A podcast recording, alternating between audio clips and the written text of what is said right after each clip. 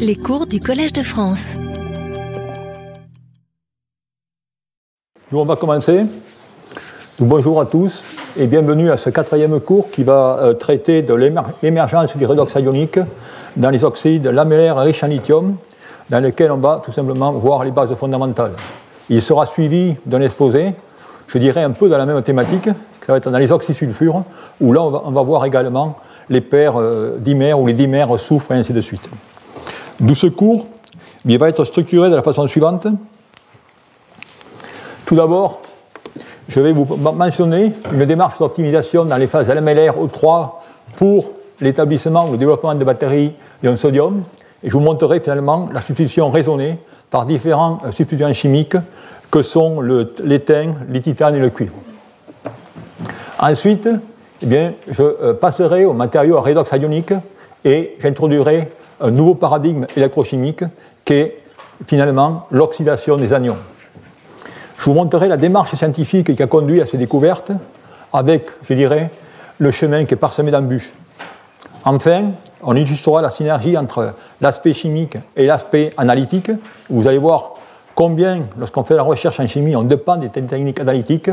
Et enfin, on terminera, je ne sais pas si j'arriverai à la fin, sur l'aspect fondamental du redox ionique, avec l'exportation en structure électronique et les derniers rebondissements qui ont sorti dans quelques papiers sur ce fameux oxygène moléculaire. Alors ce cours, je crois que ça va être très intéressant parce qu'il va vous montrer finalement au niveau de la recherche comment on a un jeu de ping-pong constant entre le fondamental et l'appliqué. Et vous allez voir que c'est sur des, problèmes issus de euh, problèmes technologiques concrets sur lesquels on peut faire, je dirais, des avancées euh, scientifiques fondamentales. Alors on va tout d'abord commencer par ces phases de sodium. Et la dernière fois on s'était arrêté sur, sur, ce transparent dans lequel j'avais comparé les phases de type O3, Na, MO2 avec les phases de type P2 et la question était de savoir quelles sont ces phases et quelle est la meilleure de ces phases finalement euh, pour faire des batteries de sodium. J'avais montré les courbes électrochimiques dans lesquelles vous avez le potentiel en fonction de la capacité. Et vous avez mentionné un matériau de type P2 comme indiqué ici dans lequel vous voyez qu'on peut dans ce cas mettre une large capacité. Cependant, eh bien, dû au fait que ce matériau est non stoichiométrique en sodium, eh bien, on est obligé de le cycler vers du sodium métallique pour récupérer toute sa capacité. Et ça, eh bien, ça a des conséquences drastiques. Lorsqu'on fait des demi-cellules, j'entends par demi-cellule une cellule dans laquelle on va utiliser le sodium comme anode, eh bien, vous voyez qu'on a, dans ce cas, de très grandes capacités, la somme de ces zones hachurées plus de zones blanches, par contre, si je fais une cellule complète sodium-ion, eh automatiquement, j'ai besoin de sodium en réserve et je perds toutes ces parties blanches.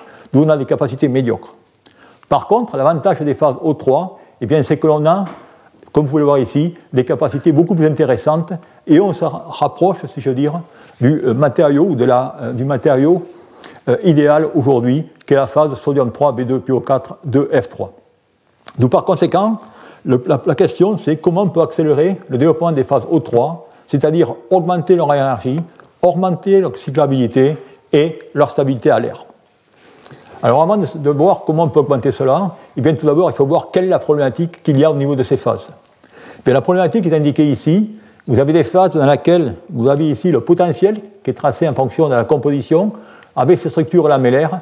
Et vous voyez dans ce cas qu'il y a un grand nombre de transitions de phases et ça, ça va engendrer, je dirais, des perturbations au niveau électrochimique. D'où ce qu'il va falloir faire, c'est bien tout simplement éviter ces glissements de feuillets l'un sur l'autre, c'est-à-dire ces transitions qui sont néfastes au comportement électrochimique. Et cela, on va voir comment on peut le faire par une recherche raisonnée au niveau des substituants chimiques. Ensuite, lorsqu'on passe bien des phases O3 à des phases O1, et ainsi de suite, eh on a dans ce cas également de larges variations de volume, aux alentours de 20 à 24% Ce qui fait que votre matériau va travailler fortement, il va y avoir des fissures, et vous allez perdre les percolations électroniques. D'où, là aussi, il va falloir euh, augmenter tout cela. D'où ce qu'on va essayer de voir, c'est quelles sont les pistes euh, pour, finalement, augmenter le potentiel redox dans ces matériaux tout en diminuant les transitions de phase. Alors la première substitution qu'on a tentée, c'est une substitution directement du manganèse par l'étain. Alors bien sûr, pourquoi l'étain? On a pris l'étain tout simplement parce que c'est un élément D et dans lequel on a un D10, c'est-à-dire qu'il est tout simplement insensible au champ cristallin. S'il est insensible au champ cristallin, c'est-à-dire qu'il va avoir une certaine élasticité et va pouvoir tout simplement accommoder nettement mieux euh, ces changements de phase. De plus, il a un rayon ionique beaucoup plus large, ce qui fait que les interactions seront diminuées. Et on peut en effet synthétiser tous ces matériaux, comme indiqué ici. Vous voyez qu'on a une solution solide qui est parfaite à partir de 0,2 jusqu'à 0,5, 0,6. Et dans ce cas, eh bien, on a, comme ça s'entendait un peu, une augmentation du paramètre A, une augmentation du paramètre C, qui est bien sûr le long de l'axe C, et une distance interfeuillée qui grandit avec des, des distances oxygène-oxygène plus importantes. Si on regarde maintenant sur les comportements électrochimiques, alors là, vous n'avez pas une courbe classique potentiel-capacité, mais on va prendre la dérivée. On prend la dérivée tout simplement pour faire apparaître les changements de phase dans ces matériaux. Vous voyez que si je prends le matériau de départ, eh bien, vous voyez euh, plusieurs changements de phase, et au fur et à mesure que je vais substituer, dans ce cas, euh, par l'éteint, eh vous voyez que je vais avoir une disparition de ces changements de phase comme indiqué ici. D'où j'ai une disparition des changements de phase et également, dans ce cas, eh bien, une augmentation de potentiel. Cette augmentation de potentiel provient tout simplement de la modification de l'ionocovalence de ma liaison nickel-oxygène, qui est le centre actif. En effet, l'oxydétain, le l'étain avec une électronégativité de 1,95 eh va avoir une liaison beaucoup plus covalente. Par effet de compensation, ça veut dire que l'oxyde nickel sera beaucoup plus ionique et on aura une augmentation de potentiel. Alors cela peut se voir de façon claire sur ces courbes où maintenant on trace les domaines de phase entre le composé non substitué et le composé substitué, comme vous pouvez le voir ici. Et vous voyez qu'en ce cas, eh bien, on a une courbe très lisse dans laquelle on a plus ces fameuses transitions. Et on a un potentiel relativement plus élevé.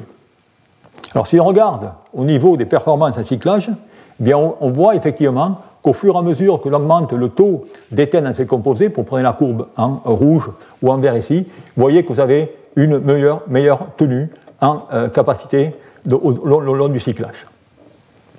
Cependant, si on regarde vraiment l'aspect bénéfique, eh on s'aperçoit effectivement que la substitution, elle va augmenter le potentiel redox, elle va diminuer les transitions de phase, mais, faites attention, on peut dans ce cas retirer que 0,5 sodium. D'où c'est une pénalité au niveau de la d'énergie. Et c'est la raison pour laquelle eh bien, l'étain est un, élément relativement lourd. Il va, si je peux dire, augmenter trop le poids du matériau pour diminuer la capacité. C'est la raison pour laquelle, à ce stade, on avait déjà on a montré finalement la démarche à suivre, mais certainement l'étain n'était pas le meilleur élément à choisir en raison de sa masse. D'où la substitution par le titane, plus 4. Pourquoi le titane plus 4 Parce que vous prenez un étain, l'étain c'est D10, vous prenez le titane plus 4, c'est un D0, et on est dans les mêmes situations. Et si on regarde finalement maintenant ce qui se passe dans le cas de la substitution par le titane, bien vous avez ici les différents composés qui ont été synthétisés, de 0,1 à 0,5, vous avez une solution solide. On va s'intéressera plus tard sur le composé avec Z égale 0,2, mais là vous voyez également aussi, c'est qu'au fur et à mesure que je fais cette substitution, bien j'ai une réduction de la transition de phase, et de plus, ici, j'ai une augmentation du potentiel. Mais notez que cette augmentation du potentiel est nettement moindre que dans le cas de l'étain.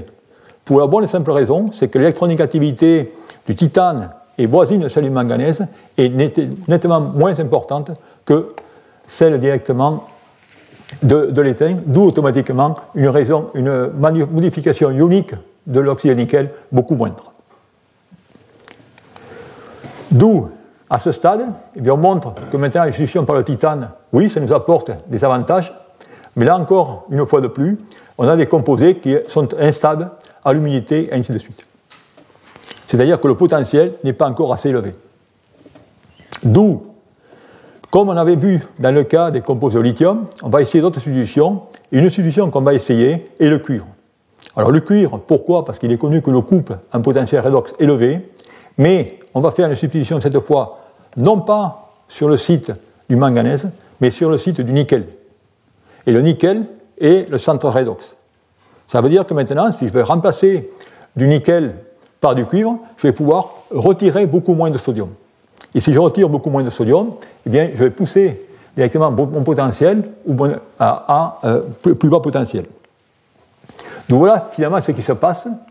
Voilà le composé dans lequel on a la phase nickel-manganèse. Et vous voyez qu'ici, eh c'est le composé dans, lequel j'ai une capacité, une chute de capacité relativement importante. Si je fais la substitution que je mentionnais par le titane, eh bien, voilà ce qu'on observe. Et vous voyez que si je fais une substitution par le cuivre, eh bien, dans ce cas, on a un comportement qui est nettement meilleur, comme indiqué ici. Donc finalement, la question, c'est pourquoi et quel est le rôle joué par le cuivre dans ces composés? Alors pour répondre à ces questions, eh bien, on va tout simplement regarder deux aspects du matériau, la variation de la structure au fur et à mesure qu'on va faire ces différentes substitutions, et également la variation de la euh, structure locale par microscopie électronique. Alors si on regarde au niveau des matériaux, eh vous avez ici les courbes potentielles en fonction de la capacité, et notez déjà qu'effectivement, lorsque je vais mettre, je vais du manganèse, titane ou cuivre, notez ici que je vais, que je vais sortir moins de sodium. C'est-à-dire que si je sors moins de sodium, eh bien, je vais tout simplement stabiliser beaucoup plus ma phase finale. Et on le voit très bien, si on regarde la structure au départ, la pristine, on a une phase de type O3 qui va, dans ce cas, se transformer en euh, complètement chargé à une phase P3O1. Et vous voyez qu'au fur et à mesure ça augmente, et notamment dans le cas du cuivre, maintenant cette transformation devient relativement moindre. D'où, automatiquement dans ce cas, j'aurai une variation de volume qui sera nettement moindre. Et qu'est-ce qui se passe au niveau structural? Au niveau structural, si on regarde finalement au niveau de la microscopie électronique, on s'aperçoit que ces composés eh bien, sont formés d'intercroissance de phase P3 et de phase O1. Et c'est cette intercroissance qui va donner une certaine élasticité à la structure et qui va permettre à ces composés de, je dirais, cycler euh, sans euh, perte de capacité euh, pour plusieurs centaines de cycles. Tout c'est cette intercroissance qui minimise finalement l'effet volumique. Alors la question qu'on peut se poser, qu'est-ce qu'il y a de magique sur le cuivre? Ou est-ce qu'on peut tout simplement utiliser d'autres éléments qui ont des propriétés, je dirais, relativement identiques, qui vont être dans ce cas inactifs électrochimiquement, mais qui vont faire en sorte d'aller diminuer la concentration en nickel, d'où diminuer la quantité de sodium que je vais pouvoir euh, euh, retirer des matériaux. C'est-à-dire la même démarche qu'on avait fait dans les composés NCA qu'on avait vu dans le cours précédent. Et en effet, si vous faites ça, vous apercevez tout simplement que des composés comme le cuivre, le magnésium ou le zinc eh bien, vont finalement jouer le même rôle que le, que le cuivre ici. Vous avez ici la structure. Je rappelle la structure nickel, manganèse, titane. Vous voyez tout simplement à l'état chargé les changements de paramètres entre les phases O1 et P3 dans le même matériau. Et au fur et à mesure que vous faites la substitution, soit par le cuivre, soit le magnésium et même le zinc, ou le zinc sans mettre, je dirais, le meilleur élément, eh bien, on a dans ce cas plus qu'une seule phase ou à l'échelle nanométrique. Et en effet, Qu'est-ce qu'il y a de spécifique dans le cas du zinc? Eh On le voit très bien sur ces photos de microscopie, où ici, ce que vous regardez, c'est à gauche, vous avez la phase avec le zinc, et à droite, vous avez la phase avec le titane. Et si vous regardez la, photo de microscopie, selon l'axe C, vous voyez qu'en ce cas, j'ai la phase O1, ou ici, j'ai une phase O1 ou P3. C'est-à-dire que je suis dans un domaine biphasé. Par contre, si je regarde la phase au zinc, vous voyez qu'en ce cas, j'ai un, nombre conséquent d'intercroissances et qui fait en sorte que j'ai un mélange P3O1. Et c'est ces intercroissances qui vont être bénéfiques pour les comportements de ces matériaux en cyclage. Donc pour résumer, eh bien, dans ce cas, on a les comportements en cyclage de toutes ces phases. Et vous voyez effectivement que lorsqu'on dessus, soit par le magnésium, soit par le zinc, ou soit par le cuivre, eh bien, comme espérer à partir des variations des diagrammes de diffraction X, eh vous apercevez dans ce cas que ce sont les matériaux qui sont aujourd'hui les plus attractifs. Alors le magnésium est intéressant, cependant c'est un matériau pour des raisons dont on ne sait pas encore, réagit fortement à l'humidité. Et c'est la raison pour laquelle aujourd'hui c'est les phases au cuivre et au zinc, ou substituées au cuivre et au zinc, qui sont utilisées ou qui sont en train d'être développées pour les prochains accumulateurs sodium-ion. Et ces prochains accumulateurs, eh bien, ils présentent des avantages considérables par rapport au lithium. Alors surtout, ils n'auront pas une meilleure densité d'énergie, ça c'est clair, car je vous ai montré, bon d'abord le sodium est beaucoup plus lourd que le lithium. De plus, les capacités sont euh, plus faibles pour ces raisons et la densité d'énergie. Mais par contre, vous avez des avantages au niveau de la développement durable.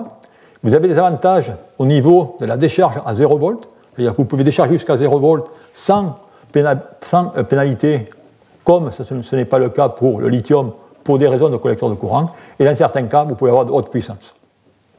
D'où je voudrais mentionner la dernière fois, bien sûr, le marché du lithium-ion que vous connaissez parfaitement, et le sodium-ion est aujourd'hui une technologie qui est en train de, voir, de rentrer sur le marché avec plusieurs compagnies, Faradium ou euh, INA, qui directement euh, vont commercialiser les matériaux dont je vous ai mentionné, ces fameux lamellaires, CATL qui travaille sur les bleus de Prusse et les oxydes lamellaires, et la compagnie Tiamat en France, que vous verrez, je crois, demain, qui développe la technologie NVPF et est en train directement également de lancer la technologie lamellaire.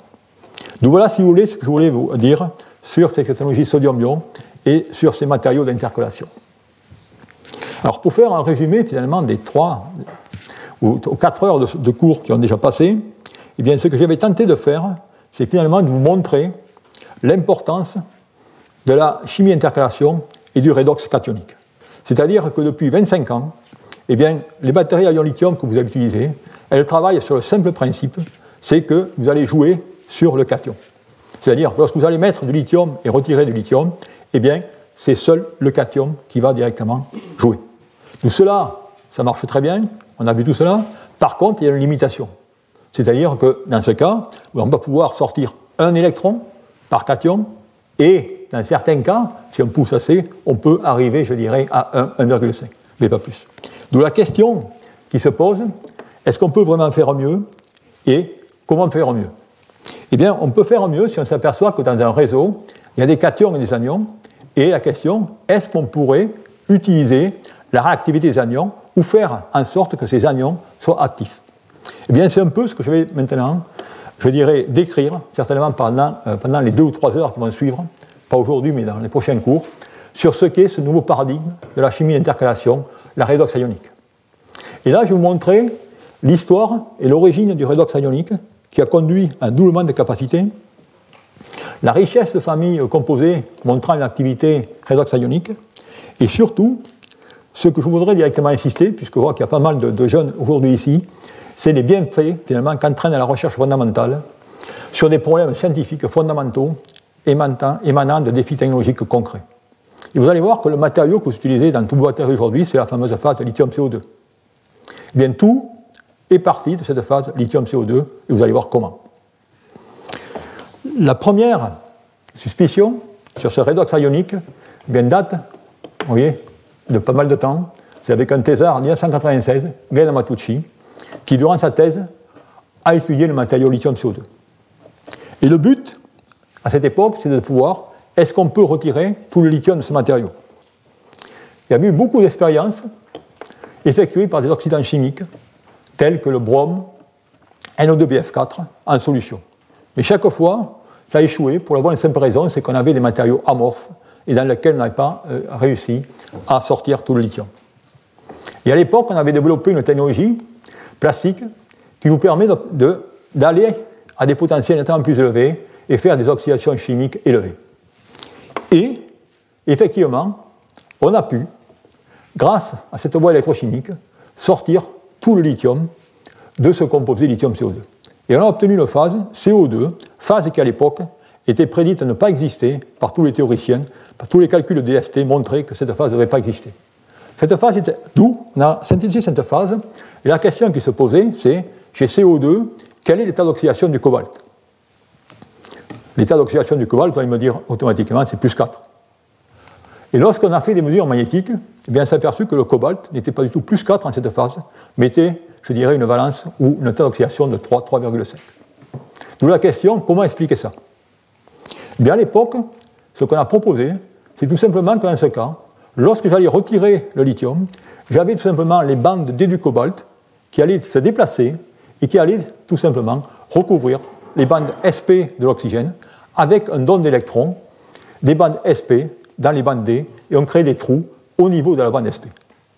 Donc voilà, si vous voulez, ce qu'on a à l'époque proposé, ce qu'on a écrit, je veux dire, dans le papier en 1998, papier qui a reçu directement euh, des commentaires très sérieux, très contradictoires, des reviewers qui l'ont rejeté en premier temps.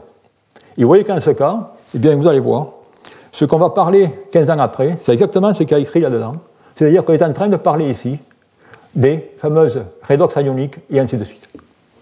Alors il était surprenant, et là, pour la communauté des batteries, que ce concept puisse être accepté, puisque déjà, notamment en France, Jean Rouxel avait développé toute une chimie sur les trous, sur des sulfures. Venant du monde des supraconducteurs, pour nous, c'était monnaie courante, puisqu'à le cas des supraconducteurs à haute température critique, le mécanisme était directement basé sur une hybridation des orbitales 2p et des métaux 3D, le cuivre plus 3 qu'on appelait à l'époque. Et eh bien, dans ce cas, on faisait tout simplement cette hybridation et la création de trous sur les orbitales d'oxygène.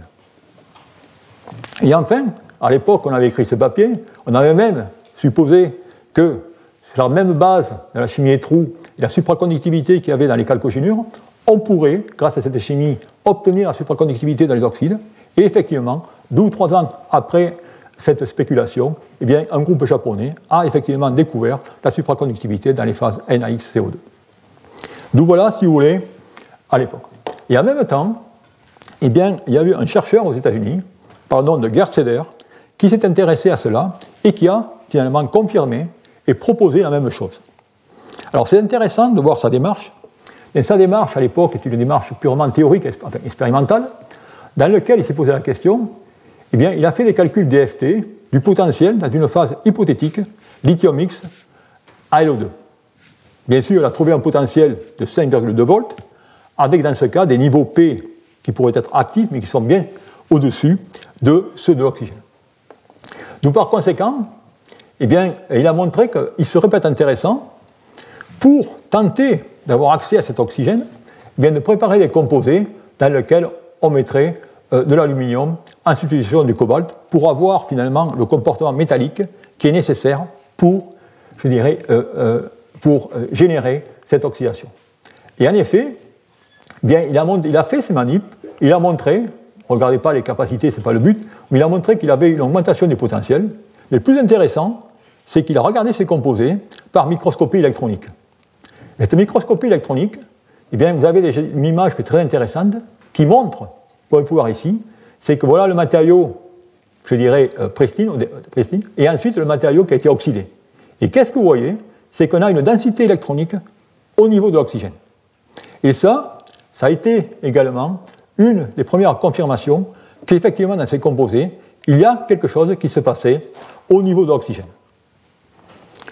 Ensuite, je dirais, deux ou trois ans après, eh bien, il y a des chercheurs qui maintenant ont voulu, de nouveau, je dirais, c'est travaux, euh, très peu de travaux là-dessus, regarder ça par des spectrométries. Alors, vous allez avoir pas mal de spectrométries dans cette exposé aujourd'hui, et je vais un peu vous détailler ce que c'est. Alors, la première euh, manip qui s'est faite, c'est une manip d'XPS. C'est-à-dire, en ce cas, c'est la spectroscopie photoélectronique à rayonnement X. Alors, comment ça fonctionne? Bien, Tout simplement, dans ce cas, qu'est-ce que vous faites? Eh bien, Vous allez bombarder une surface par un rayonnement X de longueur d'onde variée, de façon à émettre des photoélectrons qui sont collectés sur votre, sur votre détecteur pour directement euh, fabriquer le spectre d'émission. Et bien sûr, les photoélectrons ayant des énergies propres à chaque élément, vous allez pouvoir en déduire quelle est finalement la composition chimique de l'élément. Vous allez pouvoir identifier des phases et même déterminer l'état d'oxydation, je dirais, du euh, matériau ou de l'élément qui est ici. Et effectivement, lorsque cette manip a été faite, et là je vous, je vous ramène d'ailleurs un spectre XPS qui avait été pris à Pau en 2008, où dans ce cas, vous voyez que la phase lithium-CO2 est la phase délithier. Vous apercevez que dans ce cas, il y a un pic, ce pic en rouge, qui commence à pousser, c'est-à-dire c'est un pic dans lequel la densité électronique au niveau de l'oxygène est plus faible. Ça, a ce pic, et vous allez en voir sans arrêt, qui, qui va être sujet à beaucoup de discussions, eh bien ce pic était, je dirais, la première évidence qu'effectivement, il y avait une activité sur l'oxygène. Alors maintenant, quelle est la nature exacte de ce pic? Eh bien, euh, je pense qu'il va nous prendre du temps et vous verrez où est-ce qu'on va arriver pour déduire de cela. Donc voilà les premières évidences. Mais tout ça, bien, la communauté, finalement, euh, n'acceptait pas finalement ce concept d'activité au niveau de l'oxygène. Alors ensuite, les travaux sont faits, et certainement, le composé qui a tout déclenché, c'est cette phase lithium 2 MnO3. Alors cette phase lithium 2 MnO3, elle a une structure lamellaire, voyez, comme indiqué ici.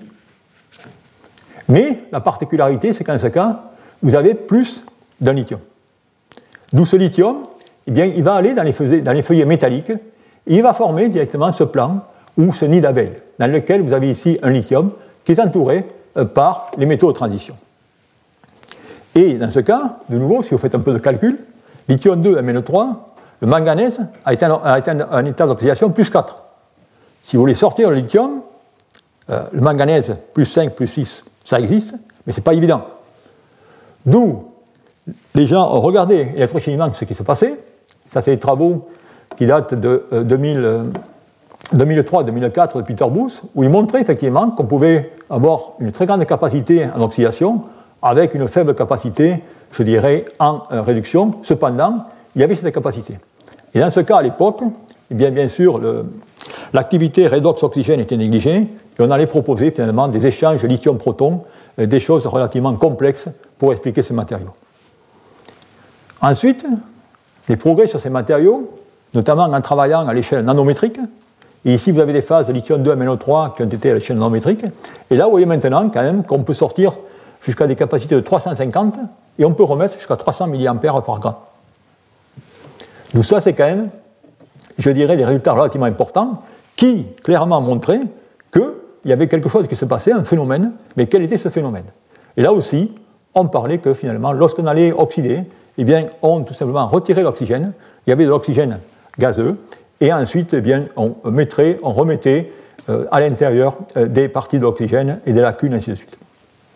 Donc voilà, si vous voulez, où on en était à l'époque. Donc ce matériau était une unique. Ensuite, une autre énigme, un peu jouant sur ce travail, eh bien, est provenue de Jeff Dan, qui lui, finalement, a réfléchi en disant je vais prendre ma phase de lithium de MnO3 et je vais faire une substitution du nickel par le lithium et euh, par le manganèse. Ou la substitution du lithium et du manganèse dans lithium 2 MnO3 par le nickel. Et il a obtenu ces phases, comme indiqué ici. Et là aussi, regardez, il a obtenu des capacités supérieures à celles qui étaient attendues, avec déjà une caractéristique assez, assez euh, importante. Vous voyez que j'ai une montée de la courbe électrochimique avec une pente continue et ensuite un plateau. Et là aussi, il a observé ça, mais surtout, pas, de, pas, de, pas tout simplement de faire attention au redox ionique ou l'activité d'oxygène. Voilà ce que Jebdan écrivait. Eh bien, euh, à notre opinion, ce qui se passe à ce composé, c'est que lorsque vous sortez lithium, euh, vous retirez le lithium, vous retirez l'oxygène et vous créez des lacunes d'oxygène dans ce matériau, et ensuite tout se passe de façon classique, comme indiqué ici. Et ça, je dirais, c'est des travaux parsemés, un ou deux par an, sur ces phases. Ensuite, un travail dans le même style, un travail de Christopher Johnson à Argonne National Laboratory, où dans ce cas, eh bien, il a pris des composés qu'il va écrire de cette façon. Vous allez voir pourquoi par la suite. C'est-à-dire qu'en ce cas, qu'est-ce qu'il fait? Eh bien, il va coupler dans le design de son composé une phase lithium 2 MnO3 et une phase lithium MnO2 classique. Et si on regarde ce qu'il obtient, eh il obtient tout simplement, pareil, ces fameuses capacités supérieures à ce qu'on devait observer. Alors, pour décrire cela, eh bien, un meilleur moyen, c'est d'utiliser ce diagramme ternaire, dans lequel vous avez les phases Mn05, Ni05, O2, lithium 2, MnO3, et ces phases ici, lithium 2, nickel 0,5, manganèse 0,5, O2. Et qu'est-ce qu'on peut faire dans ce cas d'un point, de vue, point de vue procédé, mécanisme? C'est qu'on va partir tout simplement du matériau qui est indiqué ici, on va retirer le lithium, et eh bien on va obtenir cette phase indiquée ici. Ensuite, lorsqu'on va être à 4,3, eh bien on va retirer du lithium et de l'oxygène, phase lithium 2O, et ensuite on va reprendre ce chemin réactionnel. Je dirais le seul avantage ici, sans avoir mentionné l'activité de l'oxygène, on montre que finalement, on a deux schémas réactionnels en oxydation et en réduction. C'est-à-dire que vous voyez qu'on ne revient pas sur la même courbe comme indiqué ici. Et là, il montre tout simplement le fait de mélanger si je peux dire, ces deux substituants, qui sont cette phase lithium de MnO3 qui a un excès de lithium, rappelez-vous, dans les feuillets, avec la phase lamellaire, comme indiqué ici. Et dans ce cas, eh bien, on peut faire un calcul et il rend compte des capacités qu'il observe en supposant une capacité de 320 mAh par gramme dans la phase lithium de M3, une fois de plus, sans expliquer d'où cette capacité venait. Et ensuite, je dirais, ce travail, ça peut déclencher, je dirais, la saga qu'il y a eu sur toutes ces phases lamellaires, où là, la communauté eh s'est vraiment intéressée à ces matériaux, et un travail, je dirais, colossal de substitution a eu lieu. Et de substitution a eu lieu, et bien sûr, ayant cette capacité je dirais, exacerbé, comparé aux matériaux qu'on avait aujourd'hui, vous pouvez bien penser qu'il y avait des intérêts commerciaux. Et là, eh c'est un peu une guerre qui s'est mise en place entre deux approches. Une approche qui considérait ces matériaux eh bien, comme une solution solide classique, et une approche qui considérait ces matériaux tout simplement comme des euh, composés biphasés, comme indiqué ici. Et voilà les deux écoles qui euh, se sont euh, directement affrontés, bien sûr tous supportés par la compagnie 3M et supportés par Argonne et d'autres compagnies industrielles. Et finalement, le matériau de choix qui a été de référence, l'archéotype de ces phases riches en lithium, est directement la phase lithium, lithium 02, nickel 013, Mn 054, CO13, O2, et c'est la phase qu'on va utiliser assez ou fortement par la suite pour euh, regarder ces matériaux. Alors la question, finalement, c'est, bon, qu'en est-il Qui a raison Comment peut-on savoir ça Alors pour expliquer cela, je vais être obligé de revenir quand même un peu dans des bases structurales et vous montrer l'importance de ce qui est marqué ici, de cette superstructure. En effet, on est sur ces matériaux lamellaires. Ces matériaux lamellaires, bien, ils proviennent d'une structure rock-sol. Structure rock-sol que je représente ici sur la diagonale cubique dans laquelle eh bien, les sites cationiques sont occupés de façon statistique par le lithium ou le métal transition. Ensuite, lorsque je passe bien, au composé lamellaire lithium-CO2, bien, dans ce cas, qu'est-ce que je fais? Ce que j'ai montré dans les cours précédents. J'ai deux cations de taille différente. Et bien, dans ce cas, je vais avoir une répartition préférentielle du lithium dans les feuillets, dans les, euh, dans les van der Waals et du métal dans les feuillets MO2. Et ensuite, je peux avoir cette phase désordonnée maintenant je vais avoir un mélange de lithium et de métaux de transition dans ce feuillet MnO2. Et une dernière possibilité, c'est que maintenant mes feuillets lithium M2, que vous voyez ici, eh bien, je peux avoir dans ce cas maintenant une structure ordonnée, c'est-à-dire une structure comme indiqué ici, dans laquelle je vais avoir un lithium et des nickels bien répartis autour. Et j'ai cette fameuse structure en nid d'abeille. Et lorsque y cette structure, et eh bien dans ce cas, je vais avoir des récipientaires qui sont directement indicatifs de cette superstructure et qui vont me permettre de caractériser ces matériaux. D'où, sachant cela, mais maintenant, si je veux savoir finalement, est-ce que j'ai un composé biphasé ou est-ce que j'ai une solution solide, eh bien, on va faire de la microscopie. Si on fait de la microscopie, eh bien, voilà l'image microscopie de ces phases. Vous voyez ici le, feuillet, je dirais, en nid d'abeille, et je vais regarder sur différentes directions. Si je regarde cette direction ici, je vais directement regarder directement quel va être tout simplement l'empilement de mes plans d'oxygène. Et je vois l'empilement ABC, ABC, qui est parfaitement en accord avec ma structure O3, comme indiqué ici. Maintenant, si je veux savoir ce qui se passe réellement dans le matériau, sur ce plan, je vais faire directement cette coupe, où je vais regarder maintenant sur la direction moins 1, 1, 0. Et vous voyez, je regarde maintenant ce feuillet Onecom dans la direction indiquée ici.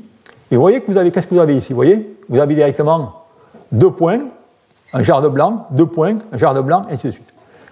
On a un contraste dans lequel les, les points eh bien, correspondent finalement aux métaux 3D, et le lithium, qui a un scattering factor qui est relativement faible, eh bien dans ce cas n'apparaît pas.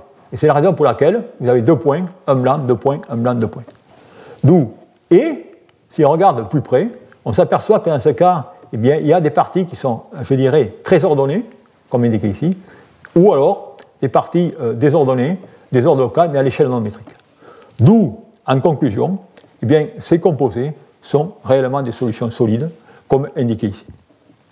D'où voilà, si vous voulez, la caractérisation. D'où maintenant, eh bien, qu'en est-il d'un point de vue électrochimique? Eh bien, pour voir avec point de vue électrochimique, on va revenir sur cette fameuse courbe électrochimique qui est indiquée ici. Vous voyez qu'on va en charge, ensuite en décharge. Tout d'abord, la caractéristique de ces composés. Systématiquement, la charge, eh bien, la variation du potentiel est une, euh, variation en escalier avec un premier plateau et un long plateau en fin de charge. Ensuite, la décharge, eh bien, elle ne suit pas du tout la première charge. Vous avez une courbe S.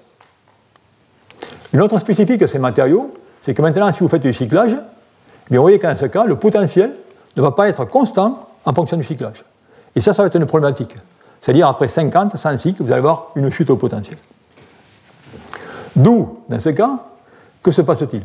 Mais si on fait tout simplement un peu de comptage, et si on regarde finalement quels sont nos centres redox, quels sont le nombre des électrons imbriqués, eh bien, on va tout simplement avoir des informations intéressantes. En effet, j'ai le nickel. Le nickel, il est à l'état plus 2, il peut s'oxyder en plus 3 ou en plus 4. Donc comme j'ai 0,13 nickel, eh bien, je vais avoir tout simplement 0,28 électrons. Le cobalt, plus 3, il peut aller en cobalt plus 4, et bien dans ce cas, je vais avoir 0,13 électrons. Et le manganèse, il est à l'état plus 4, mais il va rester là. D'où, si je fais la somme, eh bien tout simplement, j'ai un nombre d'électrons de 0,39. Si je fais le calcul de la capacité, très simplement, ça me donne une capacité de 122 mA par gramme, et je mesure 300 mA par gramme. D'où la question, d'où viennent ces électrons manquants Alors, à cette époque, la situation eh elle était indiquée ici. On avait ces composés. Pas mal de spéculations ont été faites. Oxydation d'électrolytes, je vous ai mentionné par Peter Bush, qui est mentionné de l'échange lithium-proton. Formation de lithium 2O par les travaux de Christopher Johnson. Rédaction redox oxygène à l'interface. Et la perte d'oxygène avec densification de la surface. Alors ce qui se passe en ce cas, eh c'est que lorsque vous allez sortir le lithium, ou le sodium, on verra par la suite, eh bien, vous allez effectivement avoir un dégazage à haut potentiel.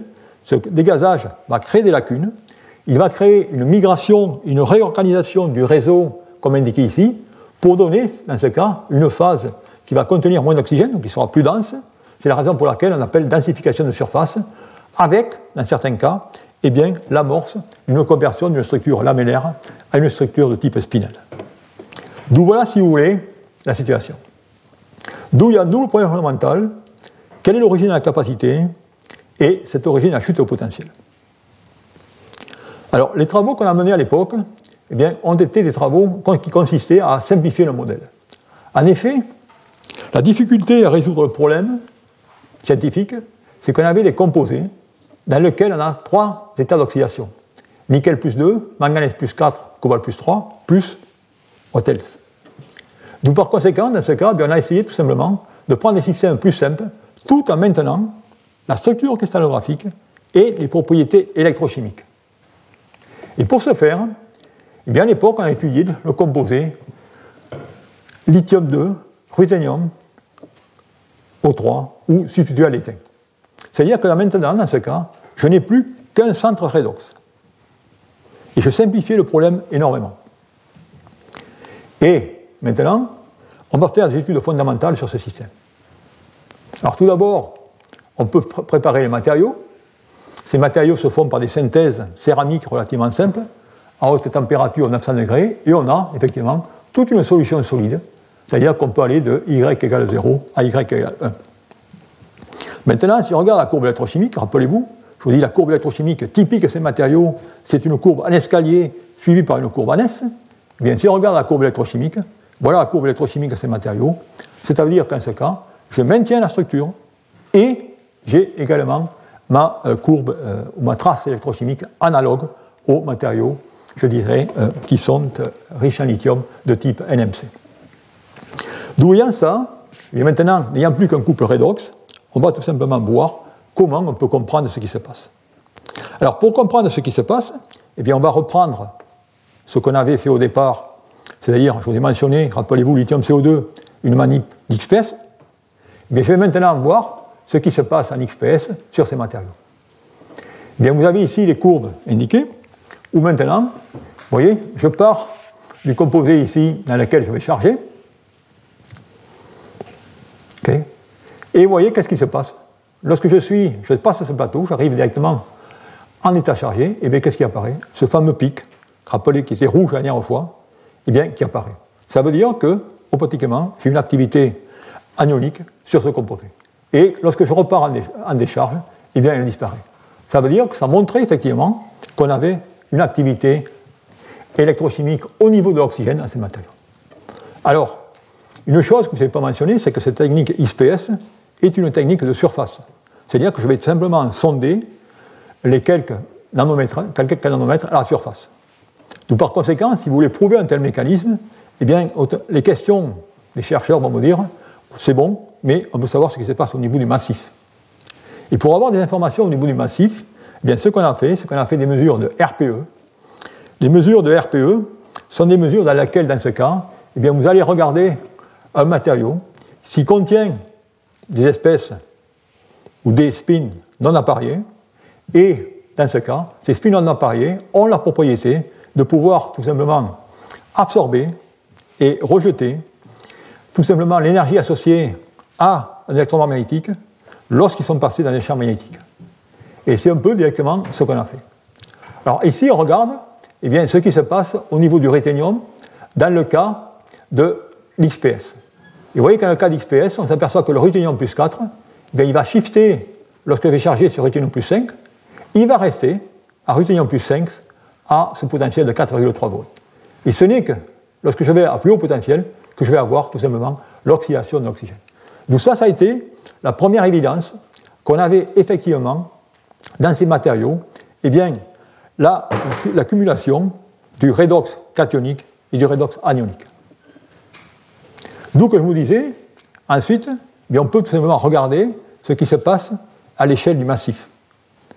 Et maintenant, on peut aller voir par RPE, puisque si on sait qu'on a des, des, espèces oxygénées, quelles peuvent être ces espèces oxygénées Et ici, je vous montrer finalement les différentes espèces. Vous voyez que dans ce cas, eh bien, O2 3- a un spin, d'où il sera actif en RPE. Vous voyez que O2- sera également actif en RPE, et ainsi de suite. Eh bien, on a fait de la RPE dans ces matériaux, et on a pu montrer où vous avez ici tout simplement la variation du signal RPE en fonction du champ magnétique, où à 4 degrés K, eh bien, on a un spectre RPE indiqué ici par euh, la courbe en vert, qui est analogue à celle du peroxyde ou du superoxyde que l'on voit dans des composés, je dirais, fondamentaux ou de référence CO2. Donc, par conséquent, on avait pu montrer dans ce cas qu'il y avait cette présence de ces espèces, une fois de plus oxygénées, dans tout le composé massif.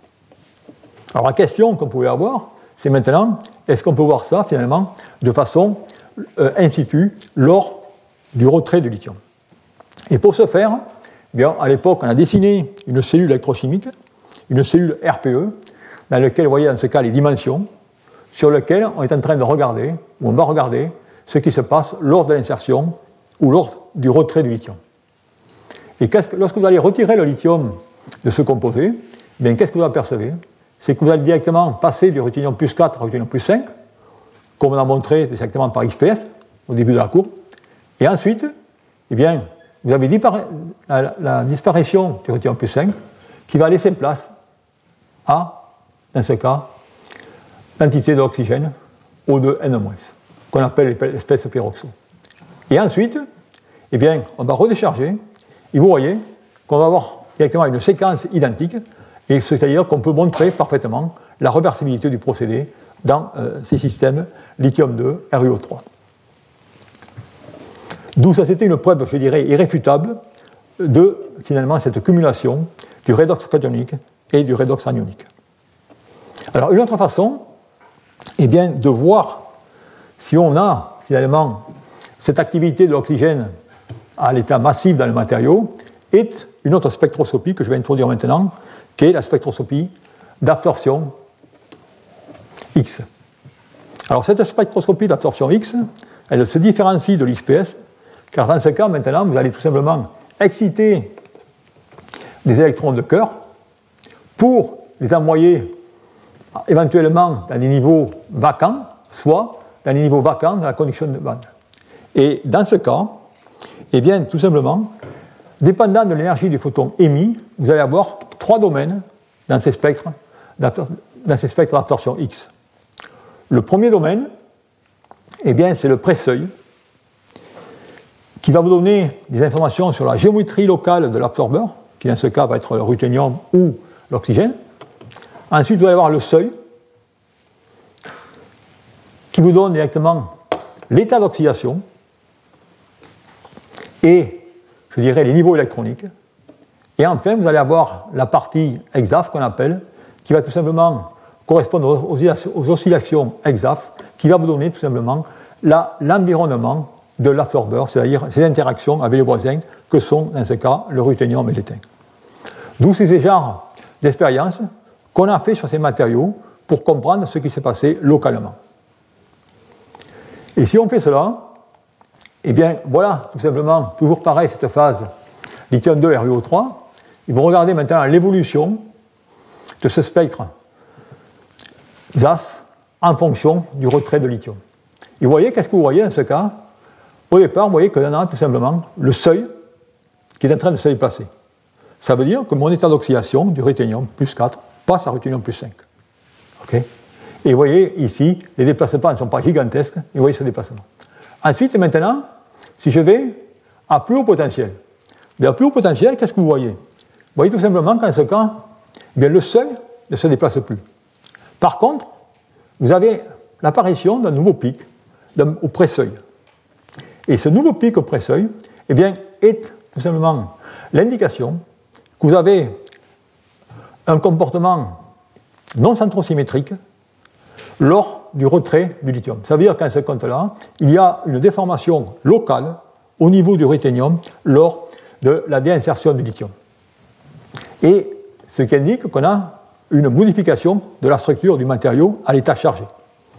Nous question, comment peut-on réellement voir cette modification du matériau? Eh bien, une fois de plus, vous voyez, on fait un ping-pong sans arrêt entre les mesures analytiques et les observations, eh bien, on va faire de la microscopie.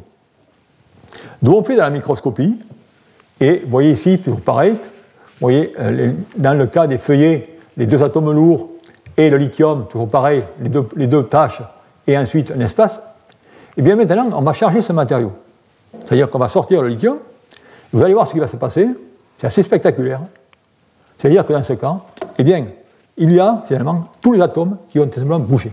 C'est-à-dire que vous allez avoir migration cationique massive, des feuillets MO2, dans les plans Van der Waals, comme indiqué ici.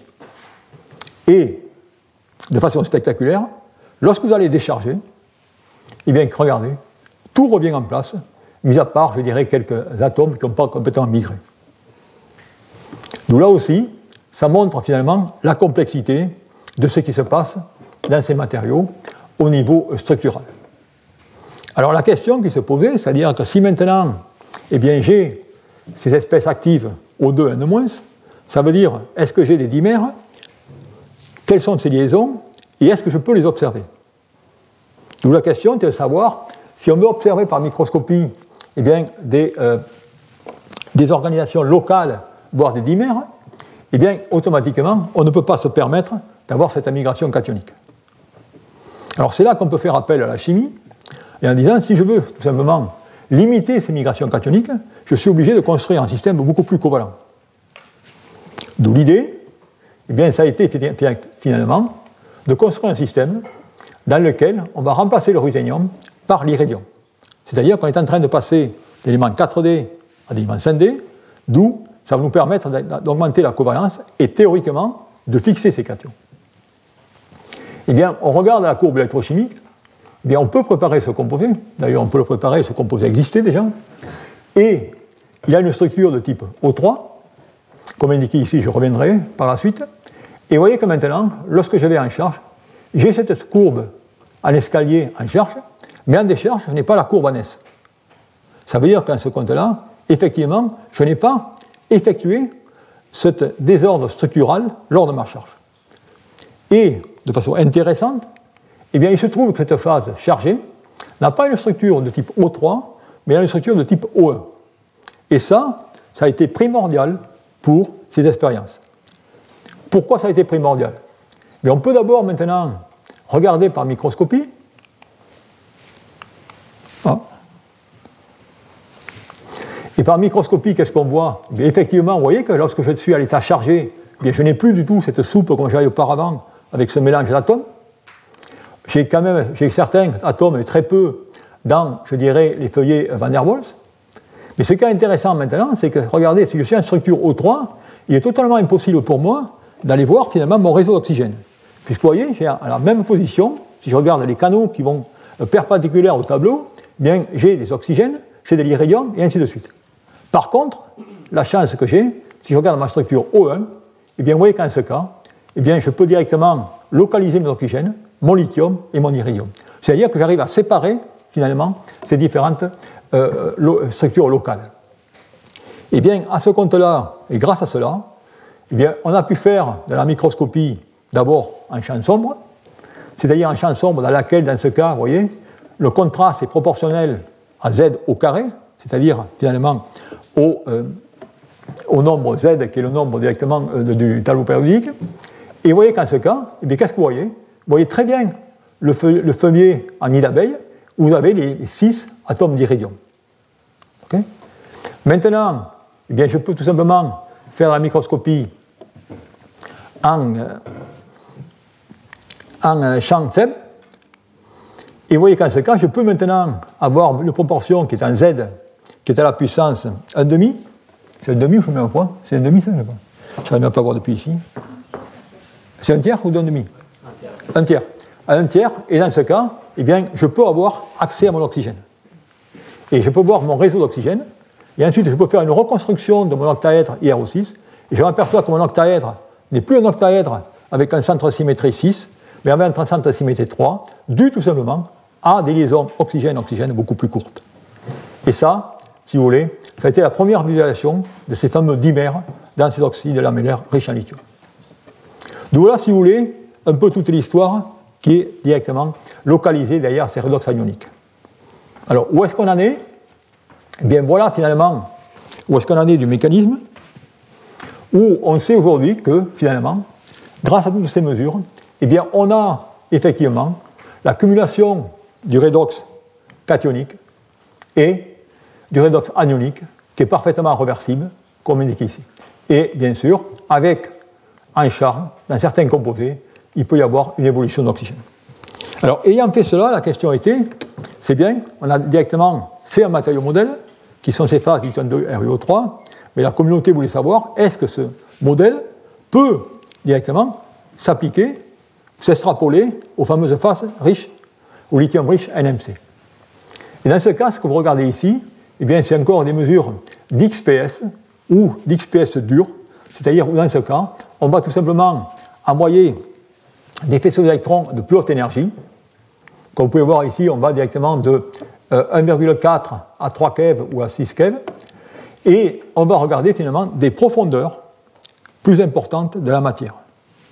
Et lorsqu'on fait cela, on s'aperçoit effectivement que malgré qu'on aille à de haute énergie, ça veut dire qu'à ce compte-là, on va pouvoir les photoélectrons, c'est-à-dire c'est le, degré d'échappement des, photoélectrons qui va être important, ou la, pénétration, et on voit dans ce cas que, vous voyez, on a toujours, que quelle que soit la pénétration, on a toujours la même quantité euh, d'entité euh, d'oxygène euh, anionique, comme indiqué ici. Si on va maintenant en décharge, bien là aussi, on voit que finalement, on a une réduction de ces des oxygènes et on peut avoir un procédé réversible comme indiqué ici. Alors la question qui était, c'est finalement maintenant, c'est que se passe-t-il sur du long cyclage? Mais sur le long cyclage, on peut faire ces expériences de façon identique. Et ce que vous voyez ici, en haut, eh bien, c'est toujours pareil, c'est l'espèce ou le peroxo, superoxo qu'on appelle, eh bien, vous voyez ici après le premier cycle, voyez la, différence entre l'état chargé et l'état déchargé, et vous voyez ici, après 60 cycles, eh bien, on a toujours finalement cette activité de cette espèce anionique. On peut regarder ensuite les composantes du matériau, c'est-à-dire le manganèse ou le nickel. Vous voyez que dans ce cas, les variations du nickel sont parfaitement reversibles, du cobalt ne varie pas. On a tout simplement une certaine activité croissante du manganèse en fonction du cyclage, euh, au dépend, si je peux dire, de la phase ou de, l'espèce oxygénée. D'où voilà, si vous voulez, où est-ce qu'on en est sur ces matériaux. Alors ensuite, la question que se pose, bon, je vous ai bien mentionné que cette espèce oxygénée, ben, c'est des dimères, ou c'est semblant de dimères, mais finalement, qu'est-ce que cette espèce oxygénée? Et alors c'est là que les spectroscopies vont encore arriver, et une autre spectroscopie maintenant qui est à la mode, et qui est, je dirais, qui envahit tout notre domaine, c'est la fameuse spectroscopie qu'on dénomme RIX, qui est tout simplement diffusion inélastique résonante des rayons X. Alors c'est quoi cette technique? Alors cette technique, pour la simplifier euh, rapidement, eh bien, on va toujours envoyer des photons, vous avez des photons incidents qui vont tout simplement à un, seuil K de qui vont exciter des électrons, générer des photoélectrons, et vous allez regarder directement les photons incidents et les photons, sortants. Mais par contre, ce qui va être important dans cette manip, eh c'est tout simplement la diffusion élastique, c'est-à-dire l'énergie perdue. Et ça va être l'énergie perdue pour exciter des modes de vibration dans le matériau qui sont des vibrations électroniques, des vibrations magnétiques, des vibrations de spin ou des vibrations moléculaires.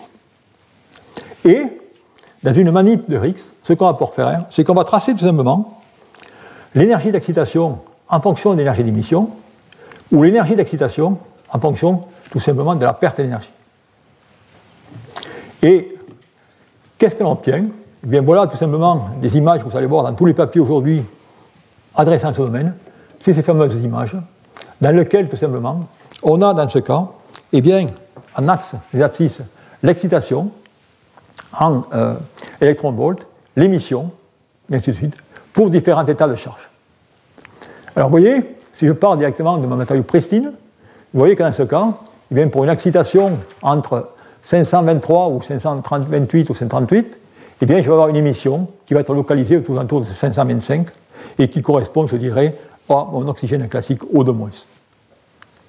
Et maintenant, qu'est-ce qui se passe? Si je charge mon matériau, ok, et je vais jusqu'à 4,3, rien ne se passe, et voilà où directement où toute notre communauté s'excite, parce que vous allez à 4,6 volts, vous voyez cette, nouvelle excitation ou émission qui apparaît. Eh bien, cette nouvelle émission eh bien, correspond à une autre espèce d'oxygène. Et c'est cette fameuse espèce d'oxygène qui est l'oxygène activé. Et c'est la raison pour laquelle, eh bien, à ce jour, vous allez trouver des centaines de papiers dans lesquels vous avez des images ainsi, où on va vous montrer ce spot, ce spot blanc, qui va correspondre à cet oxygène activé.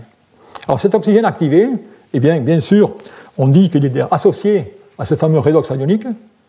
La seule difficulté, c'est que vous prenez lithium CO2, il y a des papiers aujourd'hui qui sortent dans lesquels vous faites du RIX sur lithium CO2, alors qu'on sait qu'il n'y a pas de redox ionique, eh bien, cette anomalie ou cet aspect intéressant apparaît. D'où voilà, si vous voulez, tout ce qui se passe dans le domaine. Alors, je n'aurai pas le temps de vous le montrer aujourd'hui, parce que je continuerai la prochaine fois, je vous montrerai finalement qu'en est-il de cette fameuse histoire de ce fameux oxygène moléculaire euh, qui est à la vogue aujourd'hui. Pour, euh, je dirais, terminer tout ça, eh bien, je dirais que grâce à toutes ces techniques, eh bien, on a pu quand même comprendre ce qu'est ce redox. D'un point de vue pratique, quel est le résultat et quelle est, je dirais, l'importance? Eh bien, comme vous avez dit, depuis 25 euh, ans ou 30 ans, on a traité les matériaux d'électrodes, les matériaux d'intercalation, avec un simple redox cationique. C'est-à-dire que lorsque vous chargez et lorsque vous déchargez votre accumulateur, seuls les cations de votre structure cristallographique intervenaient. Mais aujourd'hui, si vous voulez, ça change, puisque maintenant, si vous faites la même chose avec des composés qui sont riches en lithium, et NMC riche en lithium, mais qu'est-ce qui se passe? Au départ, eh bien, vous avez tout simplement les redox cationiques qui se mettent en route, et ensuite, vous avez les oxygènes qui vont tout simplement participer. Et résultat, qu'est-ce qu'on a? Eh bien, On a dans ce cas un doublement de capacité, comme indiqué ici. Donc voilà, si vous voulez, l'avantage de ce fameux redox ionique. Alors bien sûr, ça ce n'est qu'une figure de mérite, et on verra dans les deux ou trois heures, dans les trois cours qui vont suivre, qu'il y a d'autres difficultés associées à cela. D'où la question, et je terminerai, je vais vous faire ça comme aujourd'hui, euh, qu'est-ce qui se passe derrière tout cela et quelle est la science sous-jacente derrière tout cela? je vais terminer sur un ou deux transparents qui vont essayer d'expliquer clairement l'origine de ce mécanisme. Alors, l'origine de ce mécanisme, bon, on peut le comprendre à partir, tout simplement, de la structure électronique de ces matériaux. C'est-à-dire qu'on est en train de regarder un potentiel redox, et les potentiels redox sont fonction de cette structure électronique qui va dépendre de la structure cristallographique ainsi que, dans ce cas, de la composition du matériau.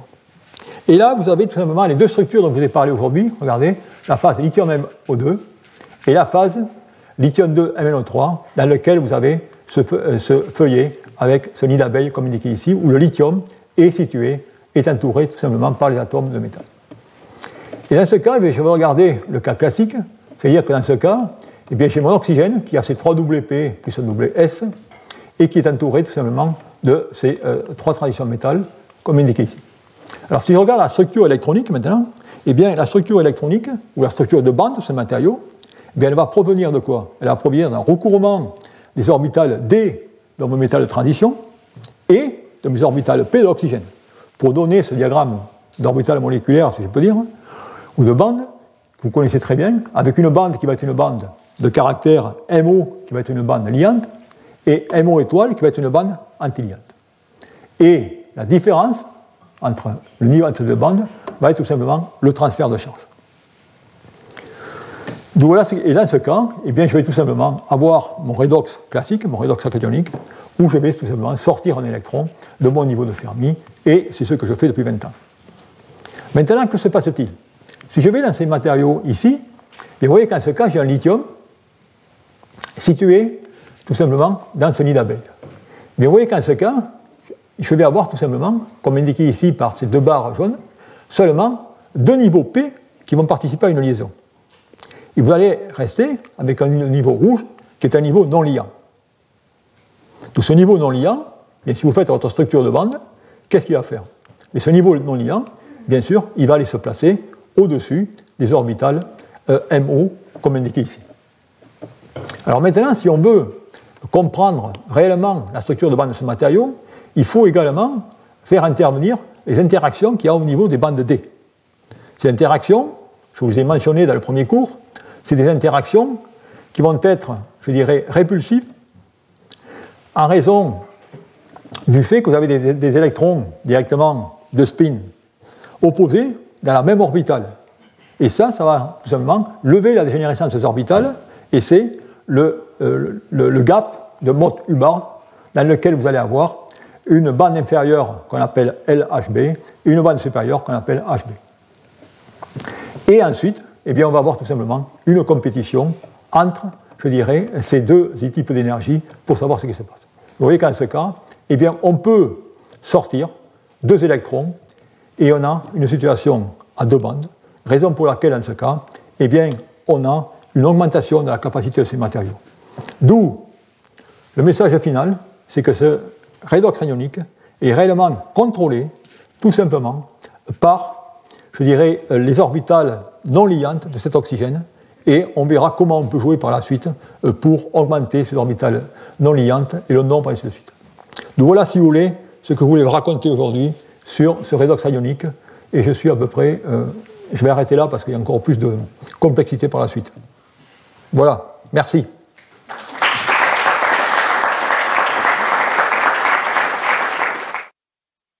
Retrouvez tous les contenus du Collège de France sur www.colège-2-france.fr.